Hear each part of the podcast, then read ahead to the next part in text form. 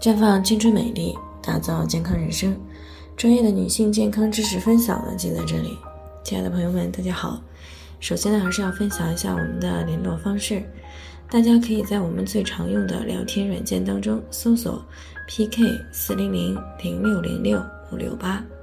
关注以后呢，回复自测，进行健康自测，可以更有针对性的了解自己的健康状况。接下来呢，开始我们今天的健康话题。正常人可以使用二甲双胍来减肥吗？毛女士呢最近过来咨询呢，说自己呢有些超重，那运动减肥了几个月，这个夏天呢都过去了，体重却没有怎么样去下降。她有一个同事呢有多囊卵巢综合征，那么医生呢给开了一个叫做二甲双胍的药去进行减肥，那服用了两个月呢，体重下降了十三斤。这个毛女士呢就心动了，想知道自己能不能也使用二甲双胍来减肥。那对于超重、肥胖而且有高血糖或者是存在胰岛素抵抗的多囊卵巢女性来说呢，应用二甲双胍呢确实有一定的减重的作用。但是二甲双胍它不单纯的啊算是一个减肥药，它的这个作用机制呢是抑制胃肠道葡萄糖吸收，抑制肝糖原分解释放的。那如果血糖高的人服用的话呢，可以控制血糖；那正常人服用有可能会出现低血糖的现象，严重的可能还会出现晕厥。那么二甲双胍呢，是一种可以降低血糖的一个处方药啊，它是有明确的适用人群。那虽然呢，它可以通过改善胰岛素抵抗，并且呢，通过呃恶心、呕吐、消化不良等药物的副作用，降低食欲。进而呢，引起来体重下降，但是呢，它并不适用于正常人群减肥啊，容易出现不良的后果，比如说肠胃不适、体重的反弹等等。那么临床上呢，二甲双胍呢，一般是适用于体重指数超过三十以上的，或者是在二十七到二十九点九之间。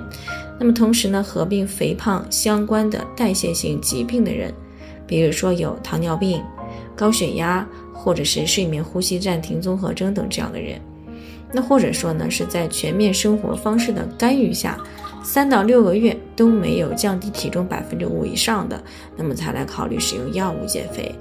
如果正常人呢盲目的选择服用二甲双胍，那么虽然可能会因胃肠不适，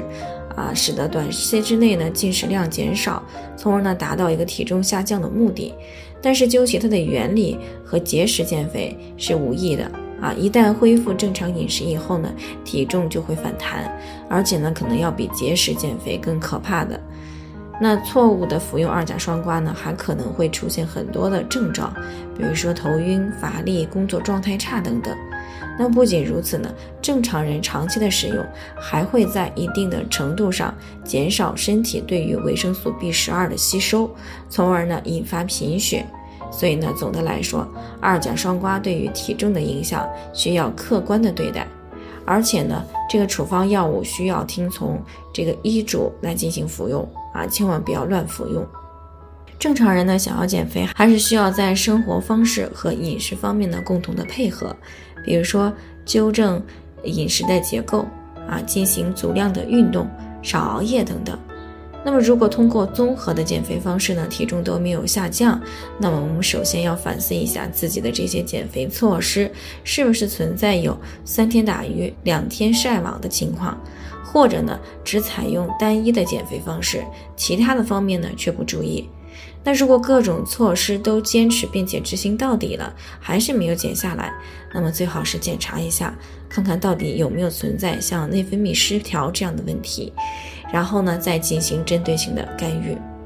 好了，以上就是我们今天的健康分享。那鉴于每个人的体质呢有所不同，朋友们有任何疑惑都可以联系我们，我们会对您的情况呢做出专业的评估，并且给出个性化的指导意见。最后呢，还是希望大家都能够健康美丽常相伴。